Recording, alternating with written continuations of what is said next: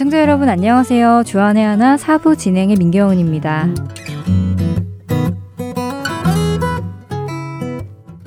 처음 미국에 와서 느낀 한국과의 차이점 중에 하나가 이곳 사람들은 운전할 때 경적을 많이 쓰지 않는다는 사실입니다.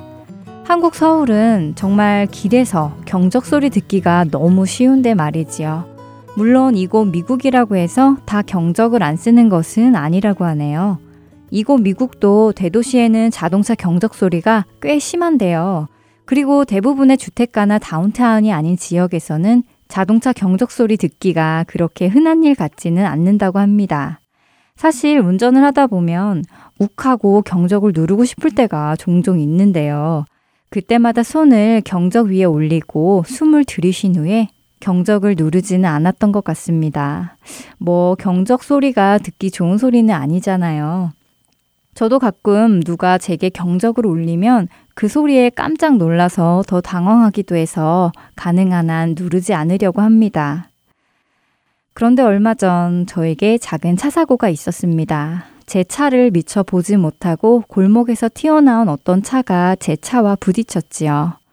그 일이 있고 난 후 누군가 그때 그에게 위험 신호로 경적을 울렸더라면 그 차는 출발하지 않았을 테고 사고가 나지 않았을 텐데 라는 생각을 해보았습니다. 찬양 함께 들으신 후 이야기 계속 나누겠습니다.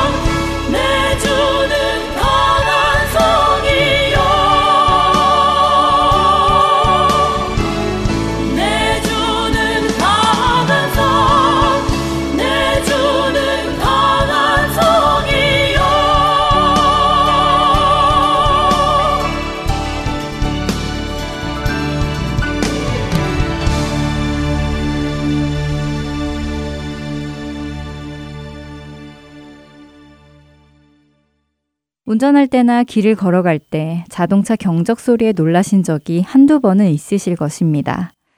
저도 운전을 할 때 뒤에서 혹은 다른 곳에서 경적이 울리면 그 소리에 더 놀라서 움찔움찔 한 적이 있었는데요. 그래서 다른 사람도 이렇게 놀랄 수 있겠구나 싶어서 웬만하면 경적을 잘 누르지 않고 운전하게 되었습니다. 그런데 종종 일어나는 차 사고를 볼 때, 또 앞에 파란불이 켜져 있는데도 출발하지 않는 차들을 보면서 이렇게 경적을 울리지 않는 것이 그들에게 좋은 것일까 하는 생각을 해보게 되었는데요. 혹 졸음운전을 하는 사람, 딴짓하다 잘못된 차선으로 들어선 차량은 어떨까요? 그들에게는 비록 경적 소리가 그들을 놀래키는 소리로 들릴 수가 있을 것입니다. 하지만 그 소리를 듣고 다시 운전에 집중할 수 있다면 또 그 소리를 듣고 위험한 순간을 피할 수 있게 된다면 그 소리는 그들을 살리는 소리가 되지 않을까요? 이런 생각을 하니 우리 그리스도인들이 어쩌면 이 세상이라는 도로 위의 경적은 아닐까 하는 생각을 해봅니다. 물론 우리 그리스도인들도 사람들에게 예의를 지키며 상대방을 배려하며 살아가야 합니다.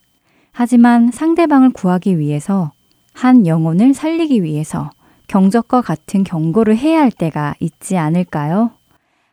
하나님께서는 에스겔 선제자에게 이런 말씀을 하셨습니다. 이 파수꾼은 자기 나라로 적군이 접근하여 오는 것을 보고 나팔을 불어 자기 백성에게 경고를 하였는데도 어떤 사람이 그 나팔 소리를 분명히 듣고서도 경고를 무시해서 적군이 이르러 그를 덮치면 그가 죽은 것은 자기 탓이다. 그는 나팔 소리를 듣고서도 그 경고를 무시하였으니 죽어도 자기 탓인 것이다. 그러나 파수꾼의 나팔 소리를 듣고서 경고를 받아들인 사람은 자기의 목숨을 건질 것이다. 그러나 만일 그 파수꾼이 적군이 가까이 오는 것을 보고서도 나팔을 불지 않아서 그 백성이 경고를 받지 못하고 적군이 이르러 그들 가운데 어떤 사람을 덮쳤다면 죽은 사람은 자신의 죄 때문에 죽은 것이지만 그 사람이 죽은 책임은 내가 파수꾼에게 묻겠다. 너 사람아, 내가 너를 이스라엘 족속의 파수꾼으로 세웠다. 그러므로 너는 내가 하는 말을 듣고 나를 대신하여 그들에게 경고하여라. 에스겔 33장 3절부터 7절까지의 말씀을 세 번역 성경으로 읽어보았습니다. 파수꾼은 자기 나라로 적군이 접근하여 오는 것을 보면 경고의 나팔을 붑니다. 사람들은 그 나팔 소리를 듣고 적군의 침입을 준비하지요. 이 나팔 소리를 듣고 경고를 받아들인 사람은 자기의 목숨을 건지지만 경고를 받지 않은 사람은 죽는다고 합니다. 그런데 파수꾼이 나팔을 불지 않는다면 그 백성들은 경고 소리조차 듣지 못한 채 죽게 되겠지요. 그리고 하나님께서는 그 책임을 그 파수꾼에게 물으시겠다고 하십니다.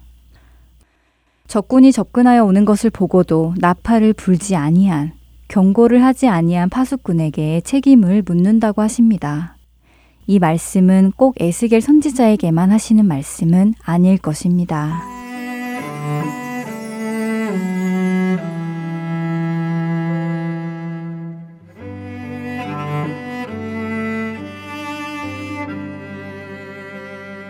세상 모든 민족이 구원을 얻기까지 쉬지 않으시는 하나님 주의 심장 가지고 우리 이제 일어나 주 따르게 하소서. 세상 모든 육체가 주의 영광 보도록 우릴 부르시는 하나님. 주의 손과 발 되어 세상을 치유하며 주 섬기게 하소서. 물이 바다 덮음같이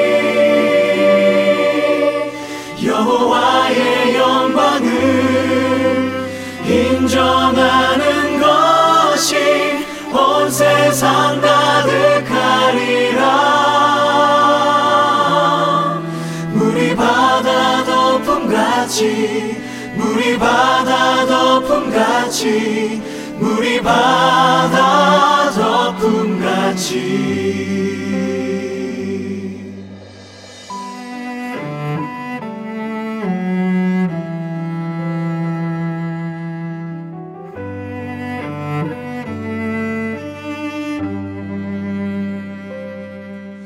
세상 모든 육체가 주의 영광 보도록 우릴 부르시는 하나님.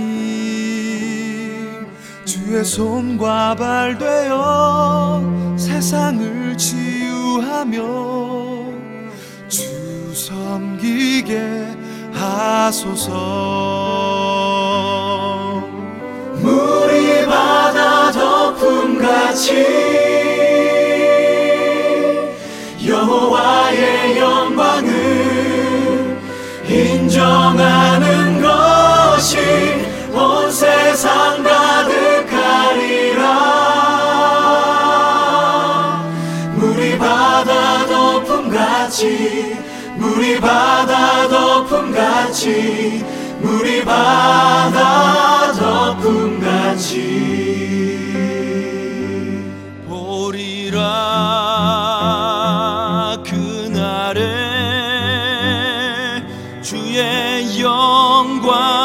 가득한 세상.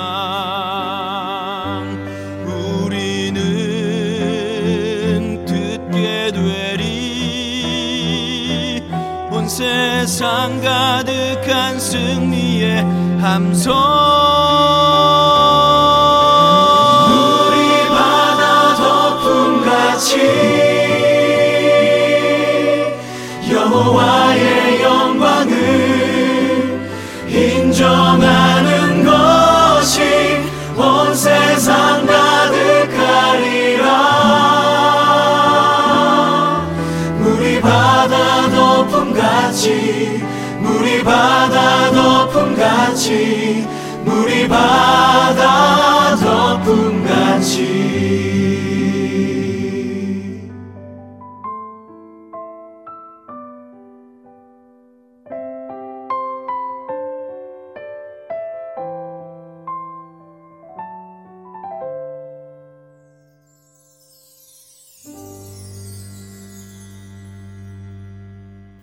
강해로 이어집니다. 서울 베이직 교회 조정미 목사께서 가족의 이정표라는 제목의 말씀 전해 주십니다. 은혜 시간 되시길 바랍니다. 우리가 가족이라는 주제로 어, 말씀을 나누어 가고 있습니다. 우리가 믿음 안에서 가족이 된다는 것이야말로 진정한 우리가 혈연의 가족을 넘어서는 이 땅에 하나님 나라가 이루어지는 놀라운 하나님의 선물이에요. 사도 바울이 그런 은혜와 축복을 경험하게 됩니다. 우리가 사도행전 이후에 그의 서신서를 읽어가면은 그는 영적인 삶, 신앙의 여정 가운데 잊지 못할 믿음의 사람들을 만나게 됩니다. 만약에 그가 바나바를 만나지 않았다면 어떻게 목회자로 세워질 수 있었겠습니까? 그가 만약 디모데와 신라를 동역자로 만나지 않았다면 어떻게 그가 소아시아에 개척했던 그 교회들이 든든히 세워졌겠습니까? 그가 또한 오늘 우리가 살펴볼 이 브리스길라와 아굴라라고 하는 부부를 만나지 않았다면 얼마나 영적인 삶에 있어서 신앙생활이 메마르고 때로는 힘들었겠습니까? 우리가 신앙의 길을 가면서 같이 동역할 수 있는 사람, 같이 믿음 안에서 형제여 자매 될 수 있는 사람, 그 사람들이야말로 하나님께서 우리의 신앙뿐만이 아니라 우리의 신앙을 통해서 다시 구원의 일을 점하는 사람들을 향한 하나님의 통로요, 진정한 선물이 되는 것입니다.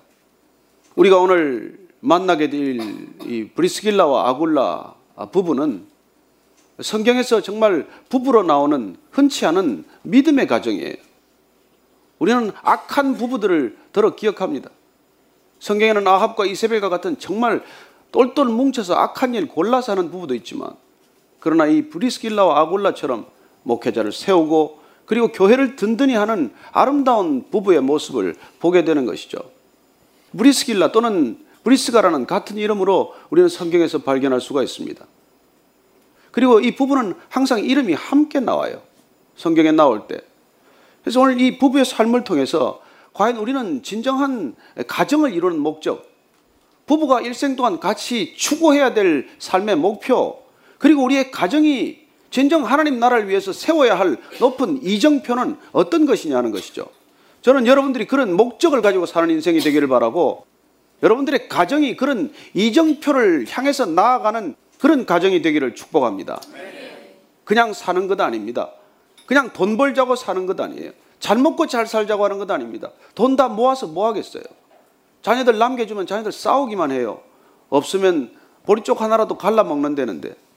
저는 여러분들이 그런 일에 목적을 두기보다는 정말 우리가 부름을 받았기 때문에 하나님의 자녀로 세워졌기 때문에 우리의 가정을 통해서 우리는 어떤 목적을 추구할 것인가?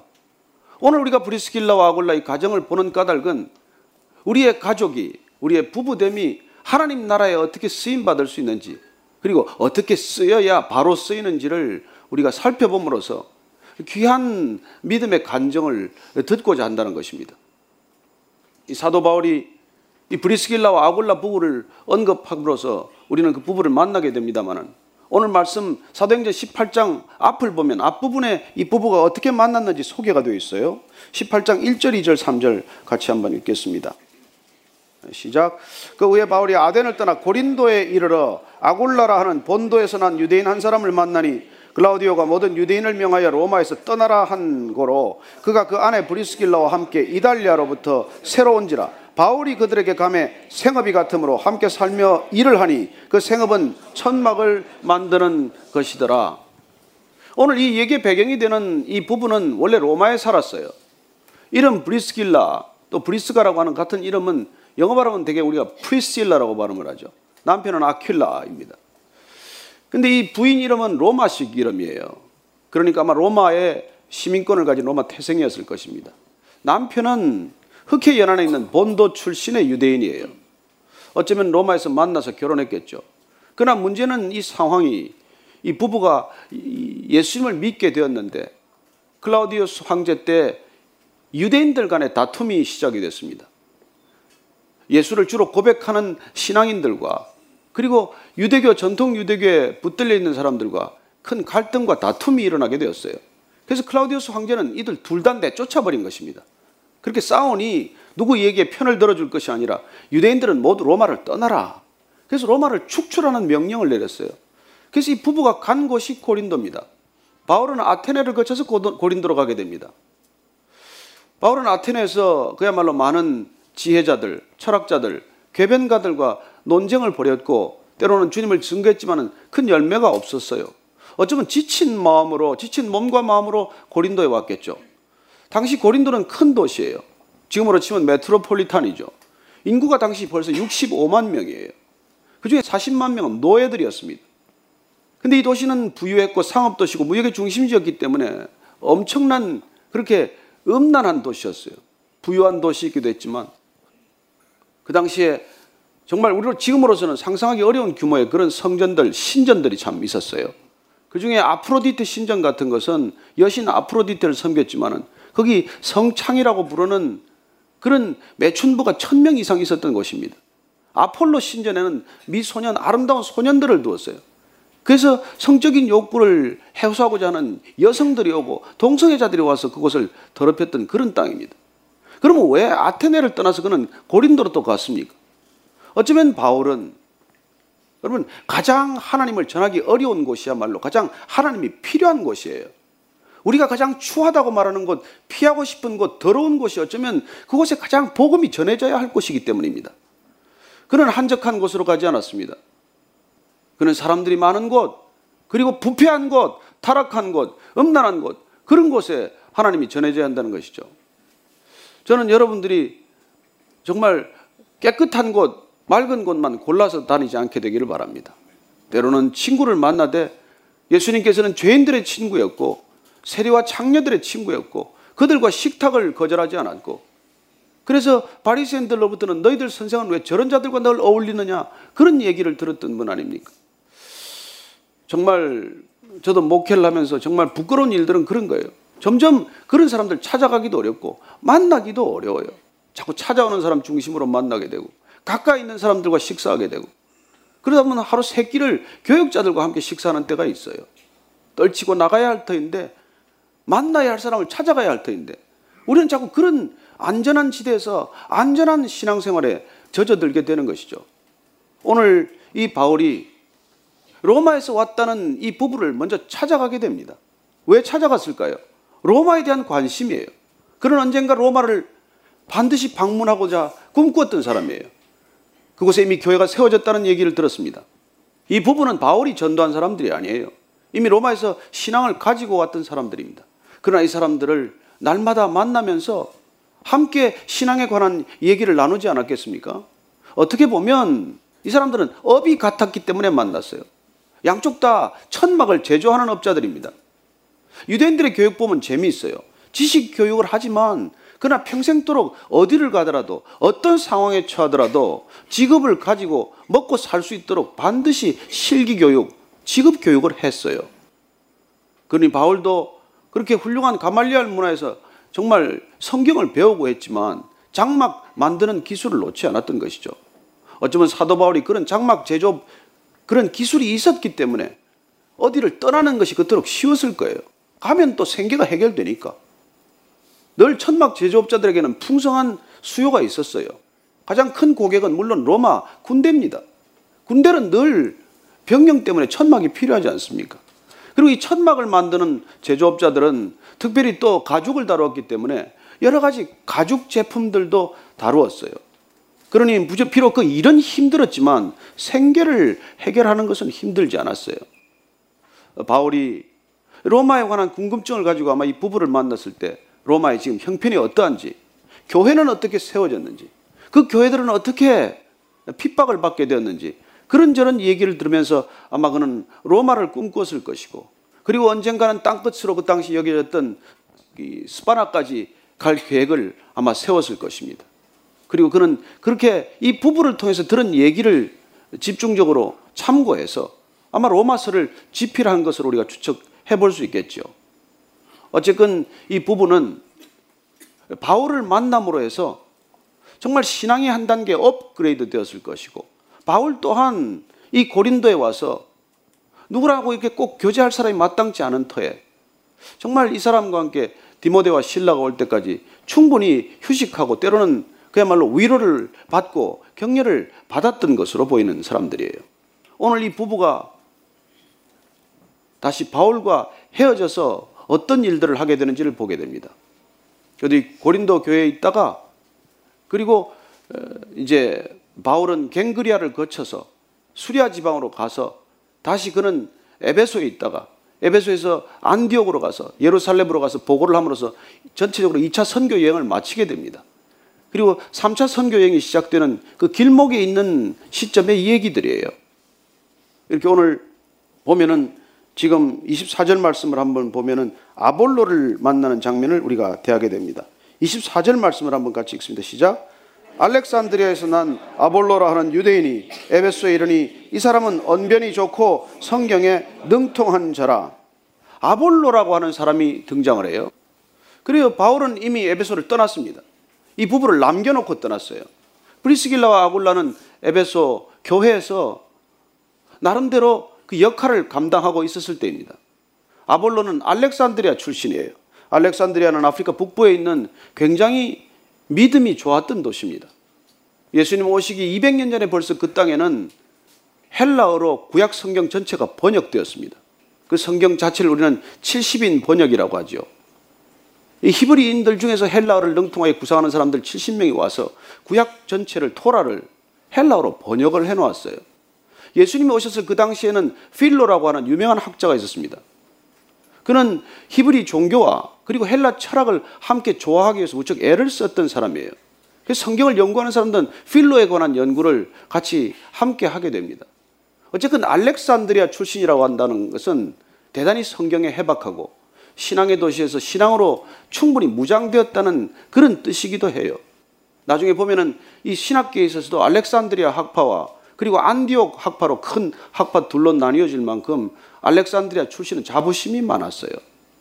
그리고 그는 특별히 그쪽에서 헬라 철학에도 조예가 있었겠지만 수사학 같은 것을 배움으로써 언변이 뛰어났다고 되어 있습니다. 나중에 사실 이 언변이 너무 뛰어난 것 때문에 고린도 교회에 어려움을 끼치게 됩니다. 바울이 상대적으로 어눌한 편이고 그리고 이 아볼로는 언변이 너무 능했기 때문에 나중에 교회가 바울파, 아볼로파 이런 파로 갈라지게 되는 원인이 되기도 해요. 사도 바울이 얼마나 지혜롭게 그 문제를 해결하는지 모릅니다. 나 바울은 심었지만은 그러나 아볼로는 물을 주었고 그리고 누가 물을 주고 누가 심을 건 자라게 하시는 분은 오직 하나님이시다. 여러분 기억하시기 바랍니다. 사람이 성장하고 성숙하는 건 사람의 능력이 아니에요. 하나님께서 하십니다. 교회에서 무슨 훈련받고 양육받는다고 잘하는 게 아니에요. 하나님이 하시는 일이에요. 사람들은 잠시 씨를 뿌리고 물을 주고 잡초를 솎아주고 할 수 있을지 모르겠지만 그러나 궁극적으로 자라게 하시는 분은 하나님이다. 그게 분명해야 여러분 교회에서 갈등이 없어요. 저 사람은 왜 저 일을 맡기고 나는 내 이 일을 시키나? 저 사람은 왜 가르치는 사역을 하고 나는 주차 봉사하라고 그러나? 이런 갈등이 없어야 돼요, 여러분. 그냥 은혜 없으면 그만두고 되고 은혜 받으면 은혜 받는 대로 하면 되는 거예요. 쓰레기 떨어지면 쓰레기 주면 되고 화장실에 누가 물을 흘려서 물 닦으면 돼요. 안내팀 어디 있어? 봉사팀 없냐? 여기는 섬김팀도 없어. 왜 화장실이 이렇게 지저분해? 아, 당신들이 지저분하게 쓴 것 때문이요. 그러니 내 눈에 그게 보이면 치우면 되는 거지. 여러분, 그거 하나 안 되면 무슨 교회예요, 교회는? 주차 질서 하나 안 지켜지면 무슨 교회예요, 교회는? 여러분, 하나님이 모든 것 하신다라고 생각하면 사람 쳐다볼 것도 없고 내가 보게 하셨으면 보게 한 그 일이 이유가 있는 것이에요. 내 눈에 띈 이유가 있지 않겠어요? 그러면 그 일 내가 조용히 섬기면 돼요. 그래야 교회가 잠잠하죠. 여러분, 가정이나 교회는 같은 원리예요. 아내가 아프면 남자가 설거지 하는 것이고, 부모가 돈 못 벌면 자녀가 돈 벌면 돼요. 가족이란 사역 구조가 아니에요. 삶을 나누고 사랑을 나누고 말씀 안에서 든든히 세워져 갈 뿐이지. 그래서 가정도 교회고 교회도 가정이에요. 저는 여러분들이 그런 원리를 놓치지 않게 되기를 바랍니다. 사도 바울이 떠났어요. 아볼로가 무슨 그렇게 시원해 보였겠습니까? 문제는 브리스길라와 아굴라는 벌써 이 사도 바울에게 복음의 핵심을 들었기 때문에 아볼로 설교를 통해서 무엇이 문제라는 것이 단번에 파악이 됐어요. 문제가 있어요, 이 아볼로가. 언변도 능하고 모든 것을 잘 가르치는 것 같은데 무슨 문제가 있는지 25절 말씀 보십시다. 시작. 그가 일찍이 주의 도를 배워 열심으로 예수에 관한 것을 자세히 말하며 가르치나 요한의 세례만 알뜰임이라. 그가 주의 도를 배워 열심으로 가르쳐요. 여기 열심이라고 하는 건 여러분 영어 단어의 enthusiasm이에요. 이 단어는 헬라어 enthusiasmos라는 그런 단어에서 나왔는데 en과 theos라는 단어의 결합이에요. in God. 하나님 안에 있는 게 열심이에요. 여러분들 열심입니까? 진정한 열심은 하나님 안에 있어야 돼요. 그냥 단순한 열정이 아니에요. 하나님 안에 있어야 진정한 열심이에요. 그 열심이 있어야 지치지 않습니다. 하나님의 불이 있어야 꺼지지 않아요. 인간은 하다가 지칩니다. 하다가 실증내요. 하다가 지겹습니다. 그러나 하나님의 일은 그렇지 않아요. 할수록 기쁘고 매일같이 반복되는 것 같은데 여러분 따분하지 않아요. 오늘 이 열심히 어쨌건 있었던 건 사실이지만 예수에 관한 것도 가르치고 예수에 관해서 설명하고 예수에 대해서 모든 걸 얘기하는데 불구하고 이 브리스길라와 아굴라가 볼 때는 이 사람이 문제가 있어요. 뭐냐, 요한의 세례만 알고 있다는 것입니다. 그러면 무슨 세례를 모른다는 뜻이에요? 예수님의 세례, 성령 세례를 모르고 있다는 거예요. 그러면 반쪽이죠. 여러분, 십자가만 알면 반쪽이에요. 부활이 알아야죠. 물 세례는 반쪽이에요. 성령 세례 받으셔야죠. 그러나 우리가 이 성령 세례를 받지 않으면 교회를 다니고 열심을 다하고 주일 봉사하고 모든 걸 다 하는데도 기쁨이 없어요. 그냥 주일만 되면 꼭 빚쟁이 돌아오는 것 같아. 오늘 또 가야 되나? 오늘 몇 부 예배 가야 되나? 하면 거기는 의자가 왜 좁은데? 왜 사람들은 몰려와서 아무것도 기쁨이 없어요. 그냥 의무감에서 하는 것이죠. 성경 공부하라면 성경 공부하고 구역 모임 하라면 구역 모임하고 하라는 건 다 하는데 무슨 기쁨이 있어요? 그러니 또한 무슨 변화가 있어요. 무슨 열정이 있어요. 그렇게 될 수 있다는 것입니다.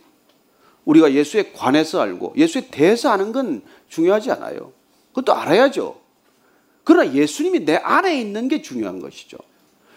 여러분 성령 세례를 받는다는 건 예수님이 내 안에 계신다는 거예요. 그래야 오늘 우리가 기도 들은 대로 나는 용서가 안 되지만은 내 안에 계셔야 그분이 용서하는 거예요. 우리는 평생 상처받으면 잊지 못합니다. 배신당하고 서운한 일을 당하면 그 기억에서 지워지지 않아요. 그러나 우리가 용서할 수 있는 것, 과거를 돌아보지 않고 표대가 되신 주님을 따라갈 수 있는 건 내 안에 그분이 계시기 때문에 우리는 과거에 묶이지 않고 오히려 미래로부터 현재를 바라보면서 과감히 달려가기 시작을 하는 것이죠. 그게 믿음의 길이에요. 믿음은 새로운 길입니다. 예수님께서 겟세마네 동산에서 너희들 지금 좀 기도 좀 해라. 내가 심히 괴로워 죽게 생겼다. 베드로와 야고보 요한 조금 가까운 데 두고 밤새 기도 좀 하라고 그랬더니 10분도 기도 못하고 밤새 졸다가 잠에 든 빠집니다. 그랬던 제자들이에요. 부활해도 의심하는 제자들이 있었다고 기록하고 있습니다. 부활한 예수님을 보고도 그렇게 변화가 없었어요. 그래서 예수님께서 말씀하십니다. 성천할 때 너희들 예루살렘을 떠나지 말고 기다려라. 여러분 하나님의 일 하려면 기다려야 돼요. 기다려라는 것입니다. 그렇게 마구 하나님의 일이라고 하는 게 아니에요. 무슨 일을 해도 사람의 일이지 하나님의 일이 되질 않아요. 기다려라. 언제까지? 마가의 다락방에 성령이 임할 때까지 기다려라. 그래서 열두 제자들은 120여 명 되어서 함께 그렇게 기도했습니다. 전심으로 기도했어요. 그때 마가의 다락방에 불의 해같이 갈라진 성령이 임하게 됩니다. 바람처럼 불처럼 임한 성령이 임했을 때 그들은 그냥 아침에 새벽에 뛰쳐나갔어요. 그랬더니 예루살렘 주민들이 깜짝 놀랐습니다. 저 사람들이 수, 아침부터 술에 취했나? 왜 저러나? 왜 저러고 뛰쳐다니나? 그래요. 성령 세례를 받은 그들은 더 이상 거기 안에 머물러 있지 못했어요. 그리고 그들은 입을 잠잠히 담을 수가 없었던 것이죠. 그래서 예수님께서 말씀하신 대로 너희가 권능이 임하면 성령이 오면 너희가 드디어 예루살렘과 온 유대와 사마리아와 땅 끝까지 이르러 내 증인이 될 것이다. 그 증인의 삶이 시작이 된 것이죠. 그래서 오늘 이 브리스길라와 아굴라 부부가 이 아볼로를 보니까 답답한 거예요. 설교가 답답하고 열심히는 하는데 뭐 터지질 않아. 자, 이럴 때 이제 이 목회자보다도 더 성숙한 성도들의 태도는 어떻게 해야 되냐는 것이죠.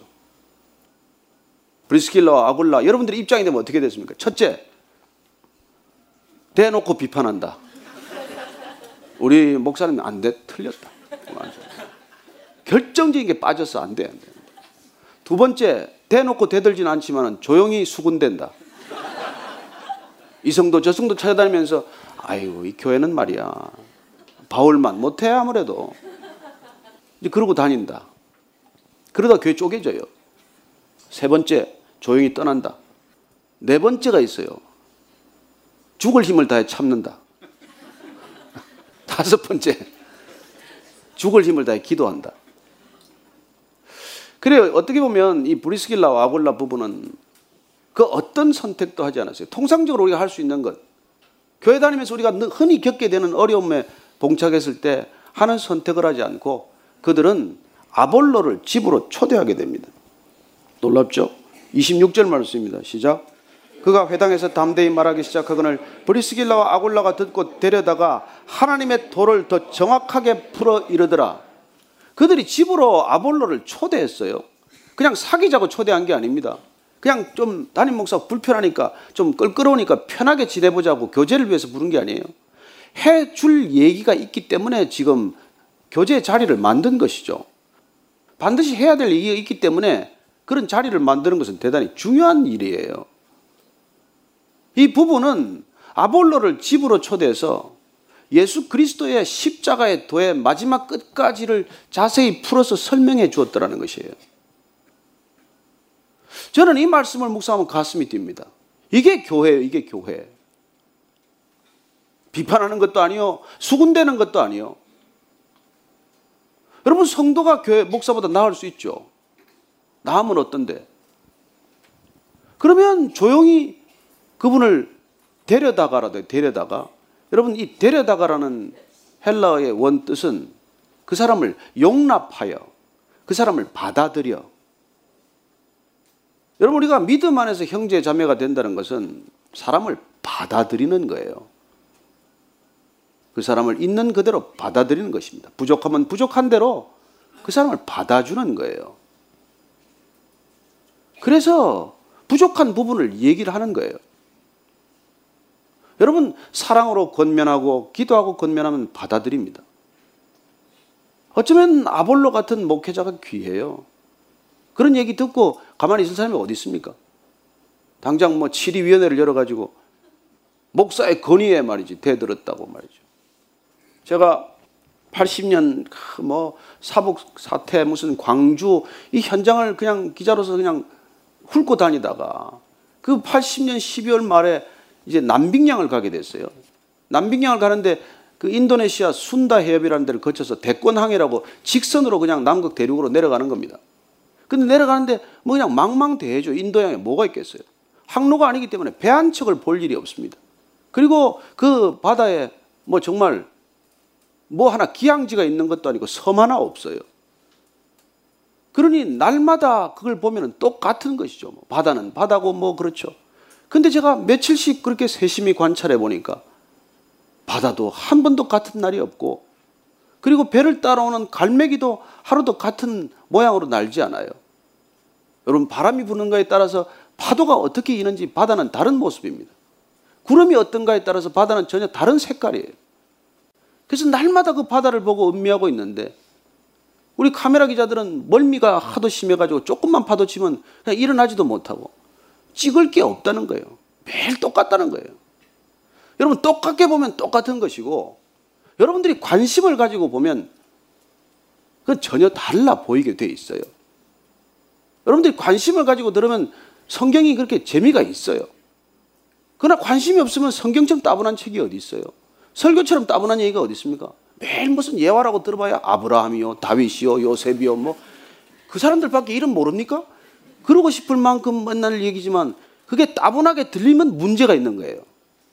그게 늘 새롭게 들려야 돼요. 그래야 여러분들이 성령을 받은 거예요. 날마다 새롭습니다. 여러분 하나님이 하시는 일은 날마다 새로워요. 전혀 같지 않습니다. 여러분들 계곡에 가서 물소리를 들어보십시오. 하루 종일 똑같은 물소리가 아니에요. 그 물소리가 꼭 지저귀는 것 같아. 피곤하지 않습니다.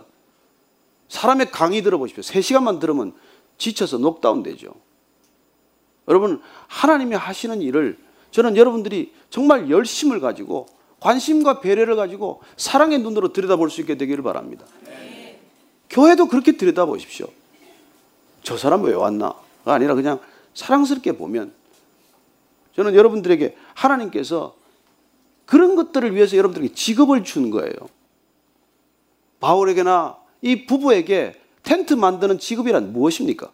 하나님을 만나는 통로 아니에요. 하나님의 사람들을 만나는 통로요. 하나님의 사람들을 섬기는 그런 통로가 되고 도구가 되고 방편이 되는 것이죠. 왜 직업에 그렇게 열심입니까? 무슨 월급 때문에 그렇게 열심입니까? 내 명예 때문입니까? 아니요. 하나님 때문에 여러분들이 열심을 다하면 하나님께서 그 직업을 통해서 하나님의 사람들을 만나게 할 것이고 그렇게 하나님 안에 있으면은 만나는 사람들마다 이유 없는 만남이 없어요. 하나님 밖에 있으면은 여러분 만나봐야 아무 관심도 없어요. 그러면 다 우연이고 다 재수고 다 팔자예요. 그러나 우리가 하나님 안에 있으면 우연한 만남은 없고 하나님께서 왜 이 사람 내게 인도하셨나? 이 사람 나한테 뭐라고 지금 말씀하시나? 그렇죠. 브리스길라와 아골라가 그렇게 세워줄 수 있었던 까닭은 각자가 하나님 안에 세워졌기 때문에 부부로서 하나님 안에 세워졌기 때문에 부부가 교회 되었기 때문에 누구든지 그 안에 들어오면 교회가 될 수 있도록 하는 놀라운 능력의 부부가 된 것입니다. 그래서 사도 바울이 나중에 이 부부를 갖다가 이렇게 칭찬합니다. 어떤 부부인지, 어떻게 살아가는지. 로마서 16장에 보면은 사도 바울이 일생 동안 동역한 사람들의 리스트가 쭉 나와요. 그 중에 가장 앞부분에 이 부부가 또 이름이 나옵니다. 16장 3절, 4절 말씀 읽겠습니다. 로마서 시작. 너희는 그리스도 예수 안에서 나의 동역자들인 브리스가와 아굴라에게 문안하라. 그들은 내 목숨을 위하여 자기들의 목까지도 내놓았나니 나뿐 아니라 이방인의 모든 교회도 그들에게 감사하느니라. 예수님 안에서 그들은 나의 동역자들이다. 함께 일하고 있다. 그리고 그 부부는 내 목숨을 위하여 자기들의 목숨까지 내놓았다는 거예요. 이게 가족 아닙니까? 진정한 가족 아니에요? 여러분 예수님 믿고 나서 그런 사람 만났습니까? 예수님 믿고 나서 자기 목숨까지도 아깝지 않게 내게 주겠다고 하는 사람이 있습니까? 없으시면은 여러분이 그 사람 되면 됩니다. 저와 여러분이 그런 사람이 되면 돼요. 우리 부부가 그렇게 살면 됩니다. 누군가를 위해서 아끼지 않고 베풀 수 있고 주님 우리 우리 부부를 그렇게 브리스길라와 아굴라 부부처럼 사용해 주십시오. 그렇게 여러분 기도하면 하나님께서 바울도 만나게 할 것이고 아볼로도 만나게 할 것이고 디모데도 만나게 하셨습니다. 그래 그러나 그들이 그러면 유명한 사람들이기 때문에 섬겼습니까? 바울이기 때문에 목숨을 드릴 만하고 저 같은 목사한테는 그냥 눈초리를 안 줬을까요? 아니에요. 그 사람은 보니까 삶이 그렇지 않아요. 이방인의 모든 교회도 그들에게 감사하느니라. 여러분 어떻게 살았는데 모든 그 당시의 교회들이 다 그 관한 소식을 듣고 그에게 감사를 표했다는 겁니까? 여러분 이런 생애가 얼마나 아름다운 생애입니까? 사도 바울이 나중에 고린도전서에서 이렇게 말합니다. 고린도전서 16장 마지막에 19절 말씀 한번 읽겠습니다. 오늘 16장 19절 말씀 찾으셨으면 읽습니다. 시작. 아시아의 교회들이 너에게 무난하고 아굴라와 브리스가와 그 집에 있는 교회가 주 안에서 너희에게 간절히 무난하고 아시아의 교회들이 지금 고린도에 있는 교회들에게 무난하는데 아굴라와 브리스가 그리고 그 집에 있는 교회라고 말하고 있습니다. 오늘 또 한 가지 재미있는 표현은 처음에는 사도 바울이 브리스길라와 아굴라라고 표현했는데 지금은 아굴라와 브리스길라로 순서가 바뀌었어요. 처음에는 어쩌면 아볼로를 초청할 때 브리스길라가 주도적이었다는 뜻이고 신앙의 집안을 세워가는데 어쩌면 아내가 더 적극적이었다는 뜻이겠지만 여기 고린도전서로 보면 아굴라가 이제 남편으로서 뿐만 아니라 영적 제사장으로 세워졌다는 뜻을 담고 있는 것입니다. 그 당시 여자 이름이 앞서지 않아요. 여자는 존재감이 없던 시절입니다. 그럼에도 불구하고 그 브리스길라는 남편 아굴라와 함께 밤마다 일을 하면서 부부가 함께 주 안에서 세워져 가는 가정을 세웠던 것이죠. 여러분, 부부가 서로 힘을 빼는 부부가 대부분입니다. 나 저 아내 때문에 되는 일이 없다. 나 저 남편 때문에 도대체 못 살겠다. 그래서 50 넘어가면 죽으나 사나 그냥 이혼만 묵상하는 부부가 뜻밖의 많아요. 그러나 여러분들 정말 우리가 주님 안에서 말씀 안에서 빚어지면 부부가 하나 되고 부부가 정말 교회로 빚어지고 그렇게 부부가 교회 되면 놀랍게도 이런 일들이 일어난다는 것이죠. 그리고 오늘 더 중요한 표현은 이것입니다. 아굴라와 브리스가와 그 집에 있는 교회. 여러분, 브리스가와 아굴라의 집이 교회라는 뜻이 아니에요. 집은 건물이 아니잖아요. 브리스길라와 아굴라 집에 있는 교회. 그렇다면 이 부부를 통해서 이미 교회가 탄생되었다는 뜻이고 이 집이 벌써 성도들의 거점이 되었고 그 집안에 있는 성도들을 섬기는 리더가 되었다는 뜻이에요. 여러분, 부부가 이렇게 교회 됨을 통해서 교회를 섬기는 자들이 되고 교회를 리더하는 리더십으로 세워졌다는 것. 이게 여러분 오늘 우리가 이 시대 가정이 가야 할 목적지이고 부부가 열심을 다해서 살아야 하는 그런 의미요 가치 아니겠습니까? 무엇 때문에 열심히 삽니까? 무엇 때문에 부부가 남은 세계를 함께 살아야 합니까? 정도 없고 사랑도 없고 관심도 없다면 왜 살아야 합니까?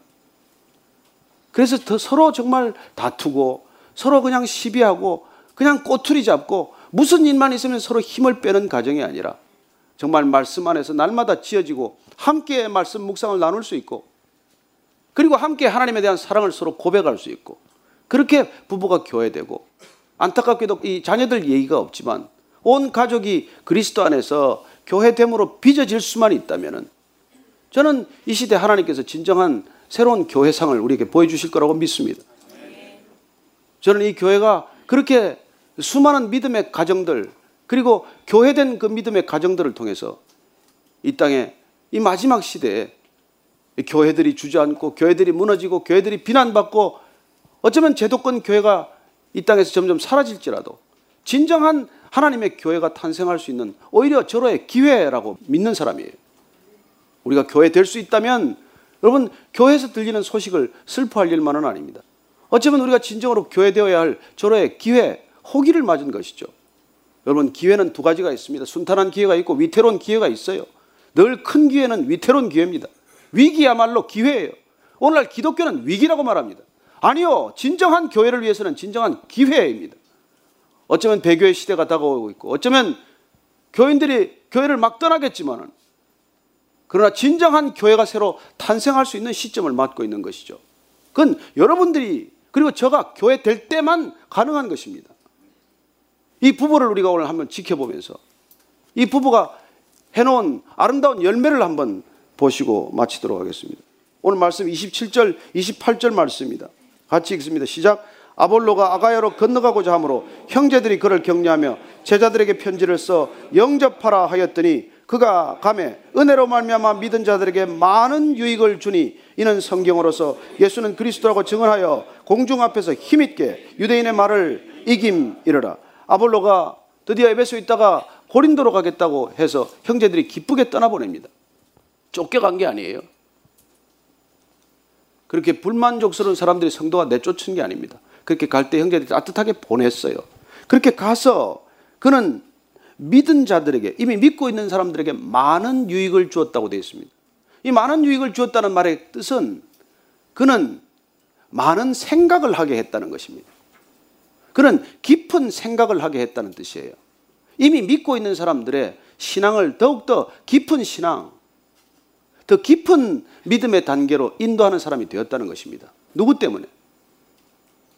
브리스길라와 아굴라가 그를 비판하거나 조용히 떠나거나 그러지 않고 그를 기도하고 집으로 초대해서 단순한 교제가 아니라 말씀 안에서 교제를 하고 그리고 그를 주 안에서 든든히 세우는데 도움을 드렸더니 이제 아볼로의 섬김을 통해서 이 땅에 교회들이 다시 많은 유익을 얻게 되었다는 것이죠.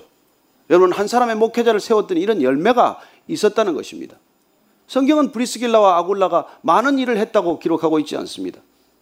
그러나 곳곳에 이 불과 몇 군데 안 되는 표현을 통해서 그가 얼마나 신실한 사람이었고, 어, 부부야말로 얼마나 아름다운 부부의 열매를 이렇게 맺었던 사람들이고, 그리고 그들의 섬김을 통해서 교회가 얼마나 든든히 세워졌고, 그 당시대에 시대를 대표할 만한 목회자들이 얼마나 많은 영향을 받았는지를 보게 되는 것이죠. 저는 여러분들이 정말 철이 철을 날카롭게 하듯 목회자들이나 교역자들과 함께 서로 영적인 그런 교류를 대등한 입장에서 할 수 있게 되기를 바랍니다. 여러분들이 설교를 들으면 듣는 것에 그치지 않고 가서 정말 이 설교가 성경에 맞는지 안 맞는지 돌아보고 그리고 말씀에 맞지 않다면 조용히 떠날 일이 아니라 그 다음 주 저를 식탁에 초대하셔서 제 생각은 이런 묵상인데 어떻게 생각하십니까? 그렇게 서로 묵상을 나눌 수 있고 그랬으면 좋겠어요. 저는 여러분들이 신앙의 목적을 갖게 되기를 바라고 그리고 여러분들 부부가 믿음 안에서 함께 주님을 바라보면서 갖게 되는 새로운 목표가 있게 되기를 바라고 그리고 사랑하는 자녀들과 함께 여러분들의 가족이 가정과 가족이 교회 되어서 함께 추구해야 될 그런 분명한 이정표를 갖게 되기를 바랍니다. 이 땅에서 어떤 부부를 본으로 삼겠습니까? 어떤 가정을 여러분들이 이정표로 삼겠습니까? 이 땅에 없다면 오늘 우리가 소개받은 이 브리스길라와 아굴라와 같은 부부가 되어서 정말 함께 부부가 말씀을 나누고 서로 말씀으로 빚어지고 서로 다투고 티격거리고 서로 시비하고 싸우는 시간 대신 함께 말씀 읽고 함께 말씀 묵상하면서 그리고 말씀 안에 깊어지면서 교회를 이루어가면서 그리고 그 과정을 통해서 진정한 교회가 탄생되는 놀라운 축복이 여러분 모두에게 있게 되길 바랍니다. 비록 피치 못할 사정으로 가정이 헤어졌거나 정말 뭐 사별을 했거나 하는 가정이 있다면은 그럼에도 불구하고 그 자신이 말씀으로 든든히 세워질 때 하나님께서는 어떤 일을 어떤 기적을 베풀어 줄지 모릅니다. 여러분들이 하고 있는 모든 상황과 조건과 여건들이 다 하나님 나라의 열매를 맺기 위한 하나님의 통로가 될 것이고 하나님께서 여러분들의 삶을 통해서 날마다의 삶의 간증을 통해서 기적 같은 일들을 베풀어 주실 것입니다. 그래서 그분 안에 있으면 날마다 기적입니다. 그분 안에 있으면 날마다 은혜예요. 그분 안에 있으면 날마다 감사해요. 그렇게 여러분들 가정이 든든히 세워지기를 축복합니다. 주님 저희들 모두 교회로 부르셨습니다. 한 분 한 분 한 가정을 세워 주시고 주님께서 우리에게 날마다 말씀하심으로 그 말씀이 우리가 서로를 바라보는 시간을 넘어서서 하나님을 함께 바라보게 하시고 온 가족이 하나님을 열망하게 하시고 그리고 진정 그 열망과 열심과 열정이 하나님 안에서 거룩한 교회됨의 능력이 되게 하여 주옵소서. 하나님 아버지 감사합니다. 저희들 교회가 정말 주님께서 원하시는 계획하시는 의도하시는 그리고 인도하시는 바로 그 교회의 꿈을 가졌다면 주님 우리의 가정 한 가정 한 가정이 모두 교회되게 하여 주옵소서. 한 부부가 교회되게 하시고 자녀들과 함께 정말 패밀리 워십을 통해서 진정한 교회가 되게 하시고 그 교회됨을 정말 부러워하고 그 교회됨이 궁금하고 그 교회됨을 알고 싶어서 몰려드는 사람들이 또 다른 교회가 되는 그런 놀라운 교회 성장이 진정한 교회 배가가 일어나게 하여 주옵소서. 예수님 이름으로 기도합니다. 아멘.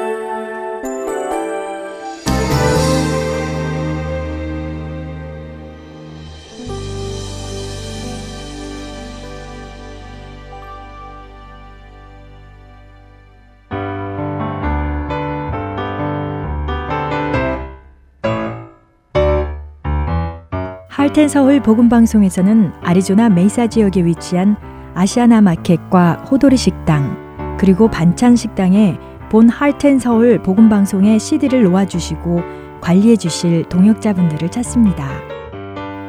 CD는 매주 금요일 챈들러에 위치한 고기 식당에서 픽업하시면 됩니다. 귀 있는 자들에게 복음을 전하는 이 사역에 동참하실 분들은 복음 방송 전화번호 602 866-8999로 연락 주시기를 부탁드립니다.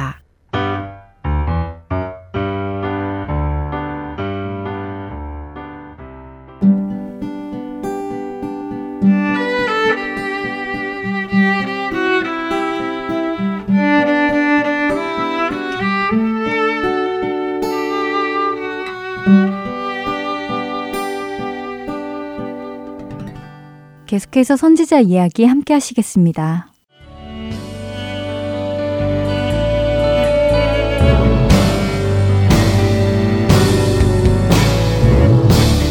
애청자 여러분 안녕하세요. 선지자 이야기 진행의 민경훈입니다. 안녕하세요. 최소영입니다. 네, 지난 시간에는 포로 귀환 시대의 배경에 대해서 살펴보았습니다. 바벨론에서 70년 포로 생활이 끝난 뒤 다시 예루살렘으로 돌아오는 이야기가 에스라서에 나왔었지요. 굉장히 먼 여행 경로를 통해서 바벨론에서 남유다로 돌아온 그들은 바로 성전 건축을 시도했지만 방해자들에 의해서 중단되고 맙니다. 그리고는 성전 건축에 대해서 점점 잊혀져 가고 있었는데요. 이때 하나님께서는 하나님의 약속을 다시 생각나게 하시기 위해 선지자들을 보내십니다. 오늘은 그 선지자에 대해 공부하기로 했지요. 네, 정리를 잘 해주셨습니다. 남유다 백성들은 포로 귀환 후 고향에서 안정된 듯 보였지만 정작 해야 하는 성전 건축은 미루고 있었습니다. 하나님은 그런 남유다 백성들에게 학계와 스가랴 선지자를 통해 성전 재건을 촉구하고 말씀을 전하십니다. 오늘은 함께 학계 선지자와 선지서에 대하여 살펴볼 텐데요. 학계서는 1장과 2장으로 구성된 소선지서입니다. 먼저 학계서 1장 1절을 읽어볼까요? 네. 다리오 왕 제2년 여섯째 달 곧 그달 초하루에 여호와의 말씀이 선지자 학계로 말미암아 스알디엘의 아들 유다 총독 수룹바벨과 여호사닥의 아들 대제사장 여호수아에게 임하니라 이르시되 어, 수룹바벨과 여호수아는 지난 시간에도 나왔던 이름인데요. 네, 맞습니다. 유다 총독 수룹바벨과 대제사장 여호수아는 성전 재건의 중심 인물들이었지요. 하나님께서는 학계 선지자를 통해 성전 재건을 이끄는 리더였던 수룹바벨과 여호수아에게 말씀하고 계신 것입니다. 네, 그런데 다리오 왕 제2년 여섯째 달, 곧 그 달 초하루라고 하는 것을 보면 시기가 굉장히 정확해 보입니다. 네, 학계와 스가랴 선지자는 둘 다 페르시아의 다리오 왕 제2년, 즉 주전 520년에 하나님의 말씀을 받고 활동하였습니다. 학계서 전체의 내용은 다리오 왕 제2년 여섯째 달부터 아홉째 달, 그러니까 4개월 동안 일어난 일들인데요. 학계서에는 총 4개의 메시지가 나옵니다. 이 설교들 앞에는 각각 다리오 왕 제2년 언제 하나님의 말씀이 학계 선지자에게 임한 것인지를 밝히고 시작합니다. 그렇군요. 학계 선지자는 다리오 왕 때 활동하였네요.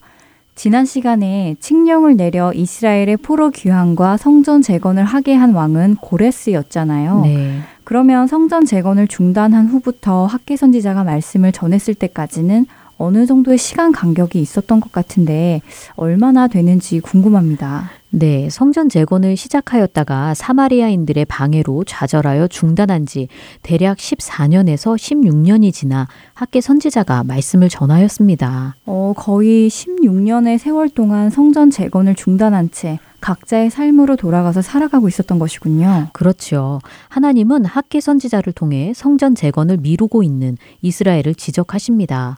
학계서 1장 2절을 읽어 주세요. 만군의 여호와가 이같이 말하여 이르노라. 이 백성이 말하기를 여호와의 전을 건축할 시기가 이르지 아니하였다 하느니라. 어, 백성들이 지금은 성전을 건축할 때가 아니다라고 말을 했다는 말씀인가요? 네. 아직 성전을 건축할 때가 이르지 않았다고 하면서 미루고 있었던 것이죠. 이에 대해 하나님께서는 이 성전이 황폐하였거늘 너희가 이때에 판벽한 집에 거주하는 것이 옳으냐 하고 말씀하시는데요. 여기서 판벽한 집이라는 것은 천장뿐 아니라 벽까지도 판을 붙여서 화려하게 꾸민 집이라고 합니다. 하나님의 성전을 건축할 생각은 하지 않고 자신들의 집만 꾸미며 살고 있는 남유다 백성들의 모습을 지적하신 것이군요. 그런 그들에게 하나님께서는 너희의 행위를 살피라 하고 5절과 7절에서 반복해서 말씀하십니다. 그들이 하나님의 성전을 버려두고 자신의 일만을 추구하는 삶을 살 때에 어떠한 일들이 일어났는지 말씀하여 주시는데요. 학계서 1장 9절부터 11절까지 새 번역으로 읽어주세요. 너희가 많이 거두기를 바랐으나 얼마 거두지 못했고 너희가 집으로 거두어 들였으나 내가 그것을 흩어버렸다. 그 까닭이 무엇이냐? 나 망군의 주의 말이다. 나의 집은 이렇게 무너져 있는데 너희는 저마다 제 집 일에만 바쁘기 때문이다. 그러므로 너희 때문에 하늘은 이슬을 그치고 땅은 소출을 그쳤다. 내가 땅 위에 가뭄을 들게 하였다. 산 위에도 곡물과 새 포도주와 기름 위에도 밭에서 나는 모든 것 위에도 사람과 짐승 위에도 너희가 애써서 기르는 온갖 것 위에도 가뭄이 들게 하였다. 아, 그렇군요. 자신들의 목만 생각하는 그들에게 하나님께서는 가뭄을 내리셨군요. 네, 백성들은 수고하여도 결실을 맺을 수 없었습니다. 성전 건축을 중단한 채 자신의 일만을 추구하던 그들의 불순종에 대하여 하나님께서 가뭄을 내리셨기 때문이지요. 이것을 통해 그들이 하나님을 의지하고 하나님께로 돌이키게 하기 위해서이지요. 그러므로 너희는 산에 올라가 나무를 가져다가 성전을 건축하라고 학계 선지자를 통해 말씀하십니다. 이러한 내용이 바로 학계 선지자의 첫 번째 메시지입니다. 네, 그러면 이 말씀을 듣고 백성들은 어떤 반응을 보였나요? 1장 12절부터 14절에 나오는데요. 이 말씀을 듣고 모든 백성은 여호와를 경외하였습니다.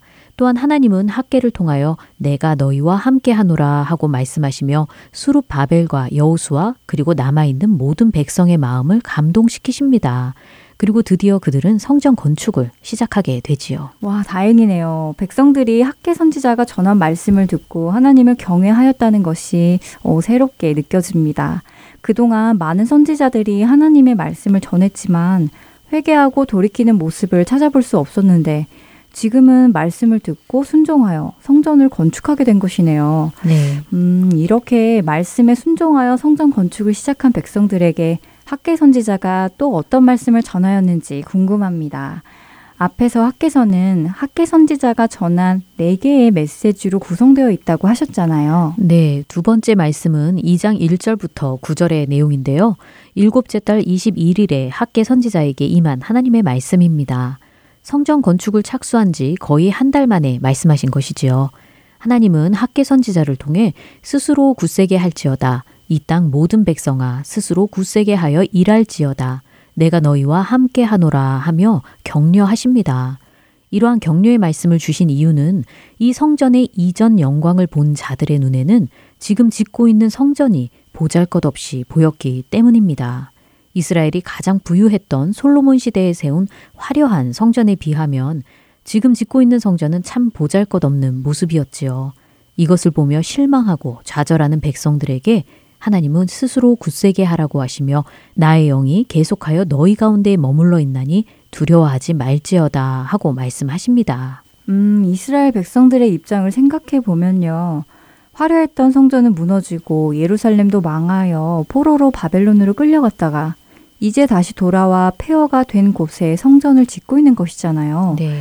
이전의 성전과 비교하면 지금은 초라하고 보잘것없는 모습에 실망도 컸을 것 같아요. 그렇죠. 그런데 지금 공부하고 있는 내용을 통해 이스라엘 백성들의 생각이 아니라 하나님의 뜻을 살펴보길 원하는데요. 사실 성전 재건을 계획하시고 이루게 하신 분은 하나님이시지요. 지난 시간에도 살펴보았지만 하나님은 고레스라는 이방 나라의 왕을 세우시고 그의 마음에 감동을 주셔서 이스라엘의 예루살렘 기환과 성전 재건을 시작하게 하셨습니다. 그뿐 아니라 건축에 필요한 많은 물품들, 금과 은과 짐승들과 보물들, 예물까지 주게 하셔서 그 필요도 채워 주셨지요. 또한 사마리아인들의 방해로 성전 건축이 중단되었을 때 하나님은 학계 선지자를 세워 말씀하시고 백성들의 마음을 감동시켜 다시 공사를 시작하게 하십니다. 그렇네요. 언뜻 보면 이스라엘 백성들이 한 일 같지만 이 모든 일은 하나님이 계획하시고 인도하여 주셔서 된 것이네요. 네, 그런데요. 이렇게 계획하시고 이루시는 하나님께서 만일 원하셨다면 솔로몬의 성전보다 더 화려하고 웅장한 성전을 짓게 할 수 있지 않으셨을까요? 네, 하나님이 원하셨다면 더 크고 화려한 성전을 건축하게 하셨겠죠. 하지만 하나님은 화려하고 웅장한 성전에 관한 약속이 아니라 하나님께서 그들과 함께 하실 것이라는 약속을 해주십니다. 이 성전의 나중 영광이 이전 영광보다 크리라. 내가 이곳에 평강을 주리라 하고 말씀하십니다. 성전은 건물 자체의 의미가 있는 것이 아니라 하나님의 임재하심에 있는 것을 알게 하시기 원하시는 것입니다. 그렇군요. 이스라엘 백성들은 과거의 영화를 다시 찾고자 기대했던 것일지도 모르겠네요. 그러나 하나님의 뜻은 과거의 영화가 아니라 그들 가운데 거하여 함께 하시는 것이라는 말씀이군요. 네. 그리고 2장 10절부터 19절은 세 번째 메시지에 관한 내용인데요. 하나님은 이스라엘 백성들이 부정하고 그들이 하는 모든 일이 부정하며 성전에 바치는 재물도 부정하다고 말씀하십니다. 백성들은 자신들이 죄 가운데 살아갈지라도 제사를 드리면 그것으로 거룩하게 될 것이라고 착각하고 있었지요. 하나님은 그러한 그들의 죄를 책망하십니다. 성전의 외관이 아니라 하나님의 임재를 말씀하셨던 것처럼 제사를 드리는 행위 자체가 아니라 제사를 드리는 사람들의 중심을 보고 계신 것이군요. 그렇죠. 이와 동시에 회복에 관한 말씀을 전하시는데요. 앞에서 백성들은 수고하여도 결실을 맺지 못했다고 했었잖아요. 네. 하나님은 백성들에게 오늘 이전을 기억하라고 하십니다. 그들이 수고하여도 얻지 못했던 날들, 즉 성전 재건을 하지 않았을 때의 일들을 기억하라는 것이지요. 그리고 오늘부터는 복을 주실 것이라고 말씀하시며 회복을 약속하십니다. 그렇군요. 세 번째 메시지까지 보았는데 그러면 마지막 네 번째 메시지는 어떤 내용인가요? 네, 마지막 네 번째 메시지는 미래에 있을 하나님의 심판과 메시아를 통한 회복에 관한 말씀입니다. 왕국들과 나라들은 멸할 것이라고 하시며 수로 바벨을 세우시고 그를 인장으로 삼으리라고 하십니다. 인장으로 삼는다고요? 오, 그게 무슨 뜻인가요? 네, 보통 인장 반지라고 하는데요. 왕들이 어떤 명령을 내릴 때 인장 반지에 있는 도장을 찍으면 그것은 바꿀 수 없는 꼭 지켜져야 하는 명령이 됩니다.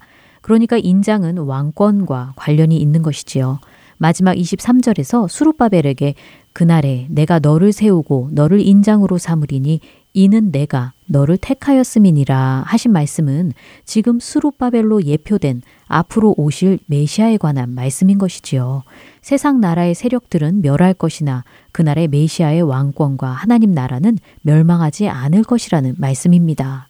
이전에 다른 선지서들에서도 공통적으로 말씀하고 계신 메시지이지요. 아, 그렇군요. 어, 이야기를 나누다 보니 벌써 마쳐야 할 시간이 되었는데요. 많이 생소했던 포로 귀환 시대의 이스라엘 상황과 그 시대에 활동했던 학계 선지자의 메시지를 공부해 보았습니다.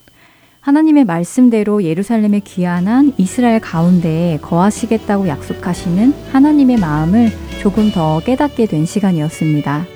다음 시간에는 학계 선지자와 같은 시기에 활동한 스가리아 선지자에 대해 나누어 보도록 하겠습니다. 선지자 이야기 여기서 마치고 저희는 다음 시간에 뵙겠습니다. 안녕히 계세요. 안녕히 계세요.